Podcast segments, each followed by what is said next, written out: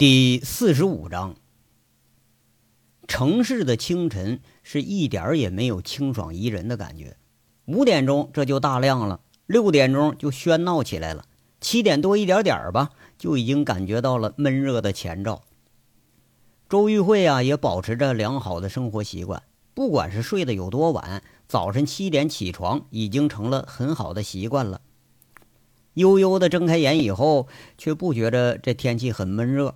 反倒感觉到了一丝很惬意，这对于经常失眠的他来讲啊，能好好的睡上一晚上而不做噩梦、不失眠，那就是最好的享受了。特别是说这睡眠充足之后，第二天他精神也觉着是百倍的好。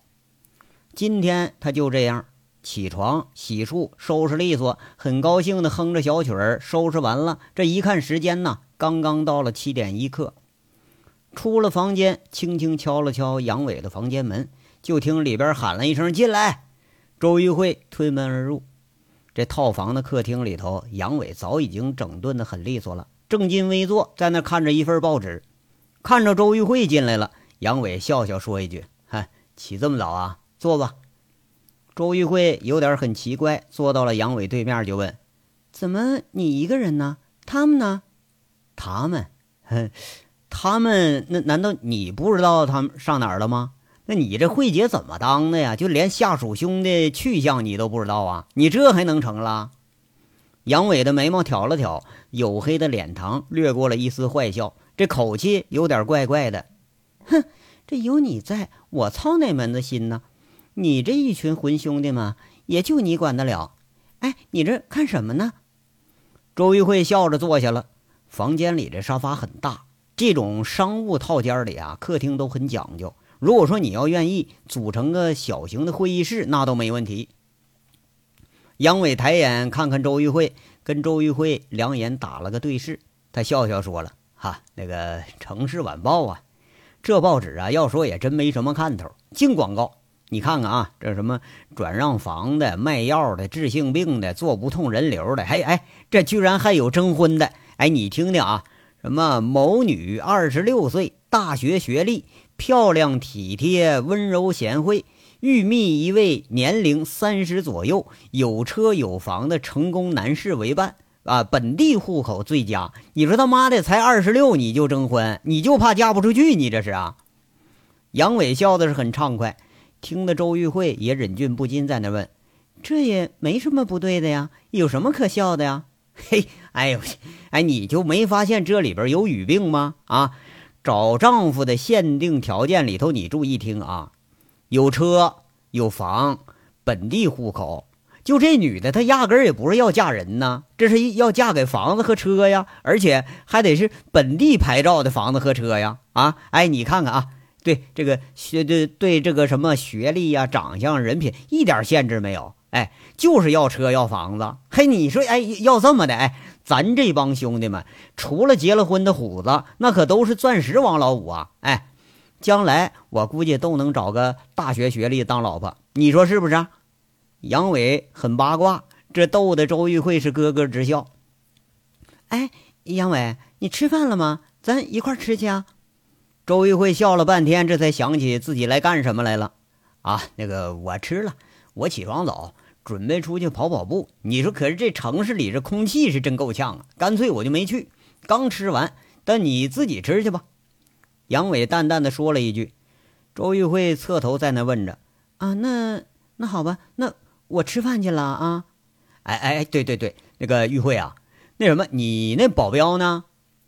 杨伟看周玉慧起身，突然问了一句：“啊，他回老家了，过两天就回来。”周玉慧很平静的又说了一句瞎话：“啊，那你尽快让他回来吧。你这个身边啊，还得是有个照顾的好。”杨伟淡淡的说完，这眼睛又盯向了报纸。周玉慧很奇怪的问他：“杨伟，怎么这准备开始了？”杨伟点点头：“嗯，一会儿啊，这群混球回来，咱就准备开始。今天啊，我布置一下子，估计三天五天的就得有结果了。”可能啊，又要紧张几天了。一部分人，呃，这个人呢就留在这儿，一部分就得要回到凤城去。你准备怎么办呢？那我当然留下了。咱们不都说了吗？周玉慧回答的很想当然。哎呀，我昨天晚上啊，考虑了一下，你还是回凤城去吧。你做我们策应怎么样？毕竟这不是个简单的事儿，万一说一乱起来，有点闪失可不好说。现在说谁也不知道要发生什么事儿呢，我也就只能说走一步看一步了。我总不能说一天带着个女人这满大街乱窜吧？杨伟啊，说这话他倒也很在理。哎呀，杨伟，我说你这人怎么就出尔反尔啊？昨天不是说的好好的吗？哎切，你要赶我走，我马上跟你绝交啊！周玉慧恨恨的在这说着，也不知道为什么哈，就有这么大的无名火气，好像这两年这颐指气使惯了。说完了才发现杨伟那眼神有点不对。然后又恨恨补一句：“看我干什么呀？我说的不对呀！”啊，那行，那你可听好了啊，一会儿就退房啊。虽然现在咱们不是说有意识的违法犯罪，但是也要做好每一步计划，尽量避免纰漏。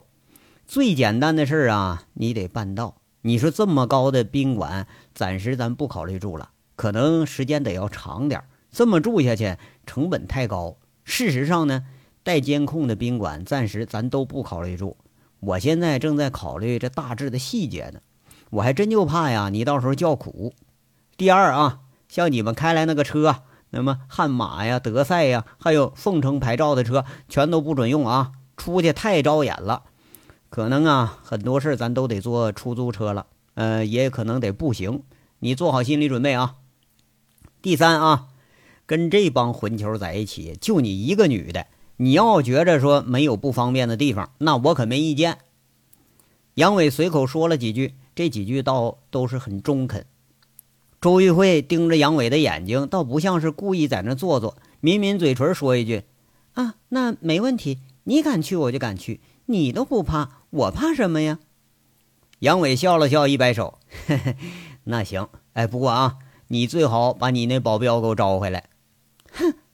周玉慧那是一副很骄傲、拧拧鼻子的样子，却也不再争了。不过呀，出门时候还补一句：“有你在，我都准备把保镖辞了，我省点开支呢。”说完，留下愣愣的杨伟。周玉慧一扬头，扬长而去了。杨伟想了半天，摇摇头，又笑笑。他低头开始继续看报纸。话说另一面，在这通宝夜总会，直到早上九点呢，这群出来鬼混的人这才算聚全了。直到了九点多，最后一后第一个懒汉王虎子那才揉着眼睛打着哈欠，好歹是让金刚给叫起来了。王大炮现在那个在夜总会的服务员，那眼睛里那就是有钱的大爷了，那一个个恭敬的很，很羡慕，把这一干人给送出了门了，招呼几辆车。一帮兄弟开始往回返，个个那神情都是有点萎靡不振。特别得说是王虎子，上了出租车还在那打瞌睡呢。酣畅淋漓之后啊，基本上都是这样的萎靡不振。直到回到了帝豪，一下车，除了金刚看着还挺清醒，怕是没让这酒色给掏空了身子。剩下这几位，一个比一个迷糊，疏于锻炼呢。那一身肥膘的王虎子，甚至脚底下走道都有点打摆子了。虎哥，虎哥，听说你昨晚上挺神勇啊！光你一人，你消费三千多。小五元啊，笑着跟王虎子凑一块儿去了。王虎子那脸一抽抽，哎哎呀妈，别提了，纯粹那就是糟蹋钱呐！那亏得是王大炮掏钱，要我自己花钱。打死我，我都不来！哎呀妈呀，仨小老娘们，我根本料不倒啊！这他妈的是我嫖他们，还他们嫖我呀？整的我都跟死猪似的了。末了末了的，我还还得掏咱们钱。王虎子这话里头是深有遗憾，他又心疼钱呐，又后悔自己能力有限。得失之间，大伙是听明白了。引得众人都是嘿嘿嘿在那淫笑。贼六和虎子他俩倒也挺亲近，接着话茬就说：“嗯，虎哥，别得了便宜卖乖哈，昨儿可数你挑那仨妹妹最漂亮了。”王虎子在那恨恨说了：“呃，呸，屁吧！我他妈是有想法，我没办法，净个干瞪眼睛了。呀，咋了？这还没把您伺候舒服了？这还？大家都开始惊奇了。王虎子摇摇头，摆摆手：“嗯，没不不是不不是，弄了一个，就我我那我就就就起不来了。哎呦，我我也没招啊，好不容易整起来吧。”没多大一会儿，又又拉倒了。第三个，我死活我我不不干了。哎呦我的妈！这里头这娘们儿要命啊，整的人死死去活来的。这群混混呢，都知道招式啊，被虎子给逗的是哈哈大笑。这说着笑着呢，倒也是清醒的快。上了十五楼，进了楼层，远远的看着房门开着呢。周玉慧正似笑非笑的站在门口，看着众人回来。看来呢，已经是听到声音迎接众人来了。哎，坏事了！大哥不会知道咱们出去鬼混去了吧？王大炮在人群里讪讪地说一句，心里头啊就有点不放心。昨天高兴那是有点高兴过头了，那还说得玩到午夜之后再回来呢。结果呀，这温柔乡里头都陶醉呀，谁也没说再回来，干脆直接玩一宿。这一干混混，你看看我，我看看你，心里头都有点什么突突。要说这位大哥吧，他有点奇怪。虽然说这出身是个混混啊，在凤城那时候比谁他都像个混混，但是对于说嫖小姐之类的这个烂事儿，他是不主张的。最起码没人见着过他跟哪个小姐说不清不白的。呃，要说倒是妈咪，还倒是有，嗯，你跟人混来的，那么一嫖嫖成老婆了。那这要说这才是混混的集大成者呢。周玉慧在那门前笑着呢，一伸手做了个请的姿势。众人三三两两啊，心里头多有顾虑，就进了杨伟的房间。沙发上，杨伟双手插在胸前，正襟危坐，两眼瞪着来人。那茶几上扔了几份报纸。啊，大哥早啊！金刚一看杨伟，他有点不好意思了，点头示意着。这一群混混啊，都笑着向杨伟问好。杨伟瞪了大家伙有半天也没说话，看着这一群人呢，就如芒刺在背了。哎，看了半天，这才说了：“哎，我说兄弟们啊，这花了好几千包的房间就空着呀？啊，怎么昨晚一人都没有啊？怎么着啊？这今天一下又都冒出来了？说说吧，那都干什么去了？”周玉慧也关上门跟进来了。很随意坐在沙发上，他倒要看看人杨伟那要如何开口。个个那都是面面相觑，没人搭腔。本来嘛，他可以不忌口，是不是？但周玉慧在这呢，这话多少就有点难说出口了。金刚，哎哎，昨天干什么去了？呃，那个大大哥，上通宝夜总会玩了一宿。金刚在那喃喃的回答着。还好像有点不好意思，啊，都去了。杨伟在那若有所思，故意问。大家也不知道杨伟要干什么呀。不过心下却是没人害怕，毕竟咱去都去了，是不是？那全去了，你也不能训我一个人吧？何况这事儿又不头回，是不是？顶多让骂两句败家子儿就得了呗。就听杨伟说了：“谁带的头啊？”还他妈的群嫖群宿！你们是怕公安揪不着你们是不是啊？啊！问你们呢，谁带头？半天没吭声。那杨伟声音一加大之后，一群混混的手指头马上啊前后左右全指向王虎子了。王虎子是左看右看前看后看，马上挺生气。哎，我我操！我就知道把我记叫上没好事赖我顶缸的事是不是啊？这这有有啥呀？我我就就带头了，咋的？王大炮掏的钱，小五找的地方，剩下的都跟着白吃白白嫖了。周玉慧脸上有点微微的发热发红，这一群人都在那嘿嘿笑。不是，哎，你倒有理了哈！你知道你错哪儿了吗？啊，你们，你们，哎，你们都知道错哪儿了吗？啊！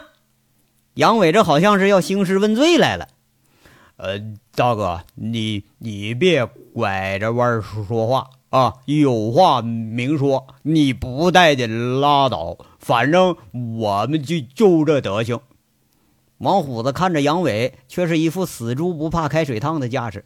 不过这话吧，那说的也不笨，把我给变成我们了。杨伟却笑着在那说了：“哎呀，虎子，你这还成大哥了哈？你错就是错了，你根本你还就没认识到你错误在哪儿，是不是啊？”“嗯，没错，哪儿错了？十个女的九个骚，十个男的九个嫖，这这事儿有啥错的呀？”不不就出去找姐妹乐呵乐呵吗？也哪儿哪儿错了？王虎子瞪着牛眼睛，他根本就不认错。这次连周玉慧也给逗笑了。这酒店管理出身的吧，这种事儿倒也是见怪不怪了。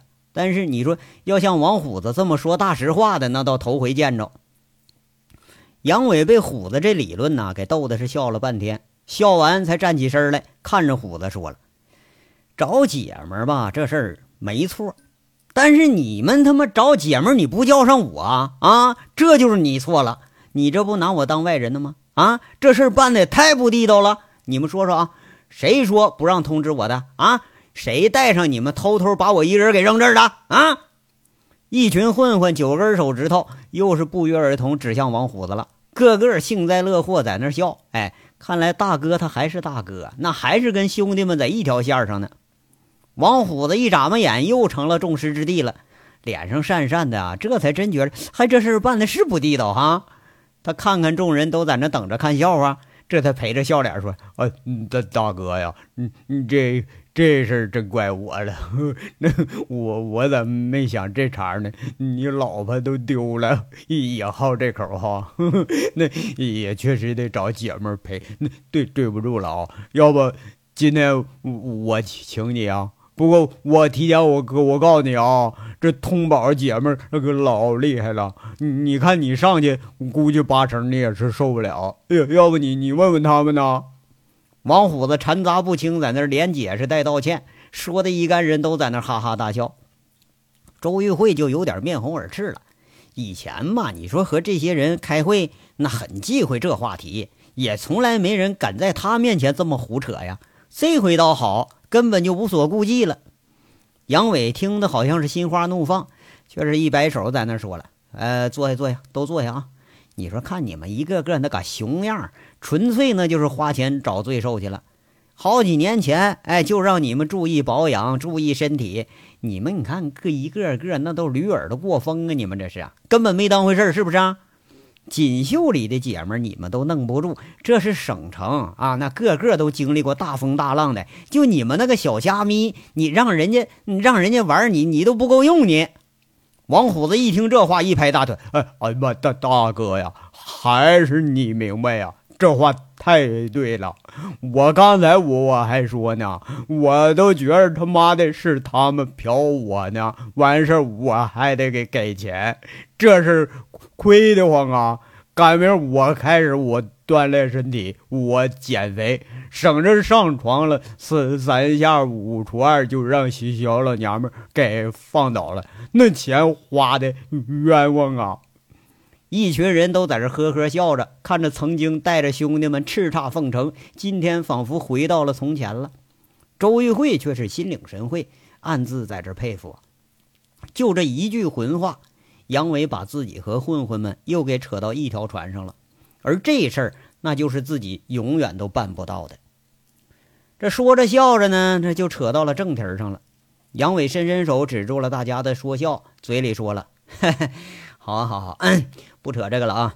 金刚啊，我那东西呢？拿拿出来，就那个资料。”杨伟示意一下，金刚应了一声：“东西放在房间里头呢。”金刚一翻出来就递给杨伟。杨伟抽出几幅大幅的照片，递给混混们看，嘴里说了：“都看看啊，给我说一下想法吧。”厚厚的一摞子资料分发到混混手里了。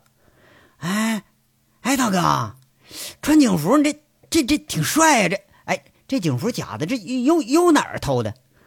嗯，这老娘们谁呀？哎，这不那女警察吗？哎呀妈呀！流流氓警察跟黑社会悍悍匪，哎妈，大哥泡警花了！大哥，我操，你拽死了啊！你看，喜事喜事喜事，你整个警花回，咱咱兄弟脸上都有光啊！这一干混混们看着那杨伟跟佟四瑶的照片，先是笑得前仰后合，然后一边看内容啊，一边发表评论。不过这个评论那都是羡慕的口气，丝毫就不觉着说有什么不妥。看来说仁者见仁，是仁者见仁，这话呢他一点都不虚。就这么大张旗鼓的给你鼓捣了一个警花回来，那这都是混混的梦想啊！这是啊。周玉慧手里头握着拳头。放在嘴里头了，他那是掩饰着嘴边的笑意，悄悄在这看杨伟。奇怪的是啊，杨伟却一点都没有生气的样子。这个任务啊，不知道杨伟会怎么跟混混们交代。现在看来，混混们不但说不觉着不妥，反倒觉着这事儿是好事儿。嗨嗨嗨，少他妈在那胡诌八扯啊！都给我停会儿，停停！杨伟敲了敲茶几，吸引着众人的目光，就听他说了：“这事儿啊。”你们就不觉着他有什么不对吗？不是没没有啊，不挺好的吗？一帮混混都嘴里在这念叨，那惊诧的大眼睛在这看着杨伟，那意思好像说：“嗨，你看怎么着啊？你搞了个警花，你还挺不乐意，你怎么的呀？”杨伟那手指头在那点着，这这在这说了：“哎呀，一个猪脑袋呀！啊，你们看看啊，黑社会还他妈悍匪啊，这他妈是要枪毙的。”我是黑社会吗？我是悍匪吗？啊！哎，哎，这倒不是哈。混混们这回明白了，哎，谁也不觉得自己是黑社会。哎，你看这就不对了吧？我就是个混混而已，咱们都是混混而已，那怎么可能是黑社会呢？对不对？况且咱们干那个事儿，哪件咱不是劫富济贫、替天行道啊？啊！大家说是不是这么个事儿？杨伟很诧异的摊着双手在那儿鼓捣着。啊，对呀，大哥说的对呀，那咱们怎么能是黑社会呢？大家开始附和了。当然，那不是黑社会了，对不对？你要是黑社会，那就得让警察当过街老鼠打你。还有啊，那个啥，你们看看这个内容啊，说我当黑保安胁迫容留卖淫，你们说有这事儿啊？小五一听杨伟问，马上开始表现了，抢话头了。那不能啊。咱们锦绣里姐们没生意还愁呢，这还用胁迫呀？一有客人，那一有出台，一个比一个跑得快。有时候抢生意，那不还干仗呢吗？啊，对对对，就是就是就是，大家无比了解这里内情，个个开始附和了。你看这就对了吧，对不对？哎，你们看看啊，还有什么？把这个收高利贷、强奸、开黑赌场这事都安我脑袋上了。这事我我干过没干过呀？啊，这事你们最清楚吧？那不能，这都高玉胜的事儿。光头骡子这一看，他比谁都明白，所以嘛，对不对？这造谣啊，这污蔑呀！我一个小混混啊，而且现在我连混混都不如了，我就一农民啊，居然在省城里还有人造我谣啊，往我脑袋上扣屎盆子！就这事儿，哎，兄弟们，你们说咋办？操他妈，就是整死他！嗯，妈逼，谁干的？不想混了。一个个开始摩拳擦掌了，个个是群情激愤。杨伟心里琢磨这事儿不太好。这两年间，这个暴力血液的成分不但丝毫没减少，看样啊，没了对手之后，一个一个比以前是更嚣张了。不过现在吧，自己正需要的就是这种嚣张。不过呀，杨伟很冷静，他冷静地看了看众人，泼了一瓢凉水：“兄弟们啊，大家呀，先别激动啊。”有些话呢，我得先说头来了。这个造谣的人是谁？他目的是什么？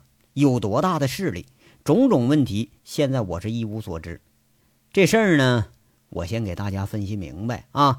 敢把脏水往一个警察头上泼，敢把我跟警察拉一块儿，而且还查的这么清楚，有一点可以肯定了啊，人家啊根本就没把警察把我给放在眼里。当然了啊。呃，你们呢？我估计人家就更不放眼里了。这类人不是说揪出来就干翻，完了咱们就能干翻的啊！一直啊，以前咱们是背了个黑社会的大名，其实咱们和真正黑社会呢差十万八千里呢。哎，咱要人没人，就一群混混。真要说干起来，一个比一个跑得快。要武器没武器，就一捆那棍子棒子，连弄把刀啊，那都是个地摊货。跟人家真正黑社会，咱都没法比。人家用的那都是制式武器，这后果呀，我可得先跟你说明白了啊。哎呀，那那那倒是，嗯，我听说省城这边下手比咱们那那边黑。嗯，没看咱们过来时候那路上写的吗？说砸警车是严重违法行为，挑断人脚筋是严重违法行为。这标语都写马路上了，说明这事儿就经常发生啊。我分析的对对不对，大哥？王虎子拍着大腿在这附和，好歹是显示了一次自己的很聪明那状态。不是，哎。这是我上次我教你的呀，你看你又拿出显摆来了。杨伟没好气儿说一句，大家听着啊却是一点都不可笑。哎呀，大哥，不管怎么说吧，啊，今儿和以前不一样了。你要钱要人要家伙，你吭一声，兄弟我没二话。大哥的事就是咱们的事对不对？王大炮拍着胸脯子下保证了。这次啊，这一个话就有点声势下降了。只有王虎子一个人在那附和一句：“呃，对。”杨伟看看混混们的表情，这事儿啊，估计已经是火候差不多了，这才一副胸有成竹的表情说了：“这个顾虑呢，我也看出来了，而且这次和以往不同啊，有几个注意事项，大家听好了。第一，我没钱给你们发，如果说这里头有机会顺手牵羊的话呢。”咱们也不放过，不过呢，如果要没机会，那这次就白干了。而且就现在这情况来看，最终结果就是损人不利己的可能性很大啊。第二呢，跟以往一样，你们得绝对听从指挥，不能擅自做主。不听话的啊，老办法一脚踹走，半道出岔子，老办法我先收拾你。第三呢啊，听好了，第三是关键啊，你们听好，这地方是省城啊。不是咱们嚣张的地方，万一要出了点意外，你们中间是谁呀？让公安给抓走了？一句话啊，老老实实在局子里给我蹲着，没人救你，这事儿完了，你才有希望出来。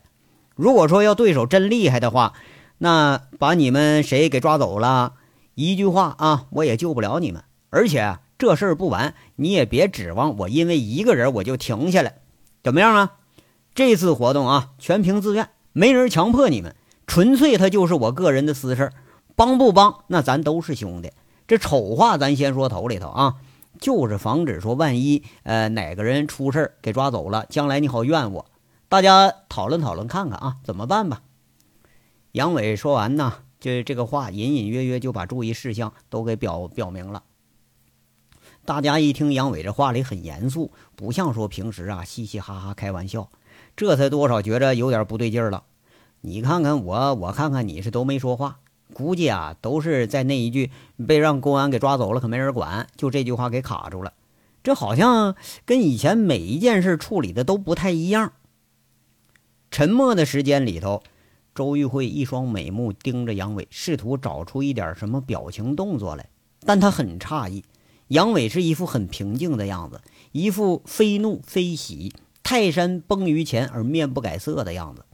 刚才这胡扯一通，无疑是杨伟要把这群人再次给拉到同一艘船上，而且看样他很轻松、很简单就做到了。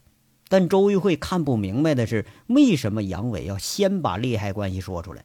如果说这一说的话，那怕是叫有要有人他心里头要动摇，那一动摇，这事儿可就不好说。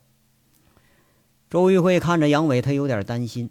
这帮货他比谁都了解，有了利那钻的比猴子都快，那要有事儿哈躲得比谁都远。杨伟这么一吓唬，周玉慧只怕是有人要打退堂鼓了。不过呀，意外的是，杨伟停了半晌，不但说不解释，反而还加重了砝码。就听他说了：“我知道啊，你们现在呢都已经有顾虑了，不像说两年前咱们混的时候都是一无所有。你们这里头除了金刚。”现在估计最少的每年也得有个十万八万的收成了吧？这事儿呢，今天我就摆这儿说明白了啊。我们将要面对的对手，也许比想象中要厉害。用手段嘛，怎么说老办法，一炸二下三上家伙，实在不行呢，就得下狠手了。干这种黑事儿，谁也不敢说保证不出事儿。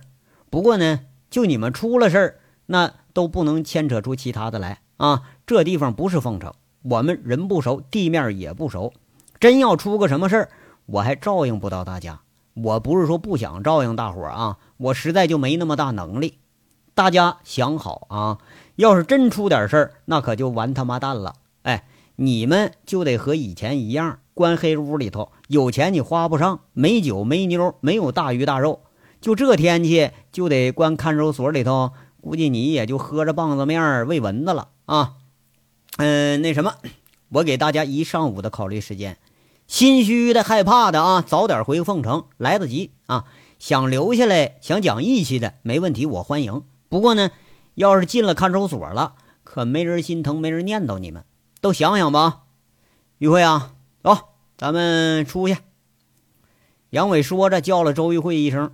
周玉慧一个机灵，起了身了。俩人看看还在发愣的一群混混们，没啥表示，静自啊就出去了。房间外面，周玉慧快步追上了杨伟，他有点担心，在这说：“杨伟，杨伟，你这不把人都吓跑了吗？他们要跑了，我看你怎么办？”杨伟回头笑了笑，却是意味深长的说一句：“是吗？哼，真是那样的话呀，我就彻底放松了，你也放松了，不是吗？”你是说，你这是给他们出了一道难题？周玉慧马上醒悟到了杨伟的用意。杨伟在和混混这帮关系上啊，这个难题上，他有点摇摆摇摆不定。那说不定啊，这样做是想把那种心智不坚的人给他吓跑。那正好咱省着善后了。聪明啊！这道题呢，我很难回答。现在我把皮球踢给他们了，看他们是怎么办去吧。杨伟坏笑着：“如果说要真能一哄而散，那自己还真心就没有什么心理负担了。需要分道扬镳的时候，你最好就不要给他们强留下来。”周玉慧啊，觉着这事儿有点好笑，却不知道他该怎么说。俩人走着走着进了电梯，周玉慧看着杨伟的表情有点严肃，讪讪的问着：“杨伟，咱们去哪儿啊？”“呃，逛会儿街吧。”逛街，周玉慧诧异的问一句：“怎么了？你还不愿意啊？那你不愿意，你回去吧，我一人去。”杨伟有点不置可否。“好啊，为什么不愿意呀？”周玉慧突然高兴了，就像个小孩似的，很幸福的笑着，有点期待的问：“那你给买什么呀？不能白陪你逛啊！”杨伟一听这话，他扭头坏笑着，看着周玉慧期待的眼神，突然说一句。那个除了冰淇淋啊，其他要求都是不合理开支。冰淇淋就冰淇淋，你说话算数啊！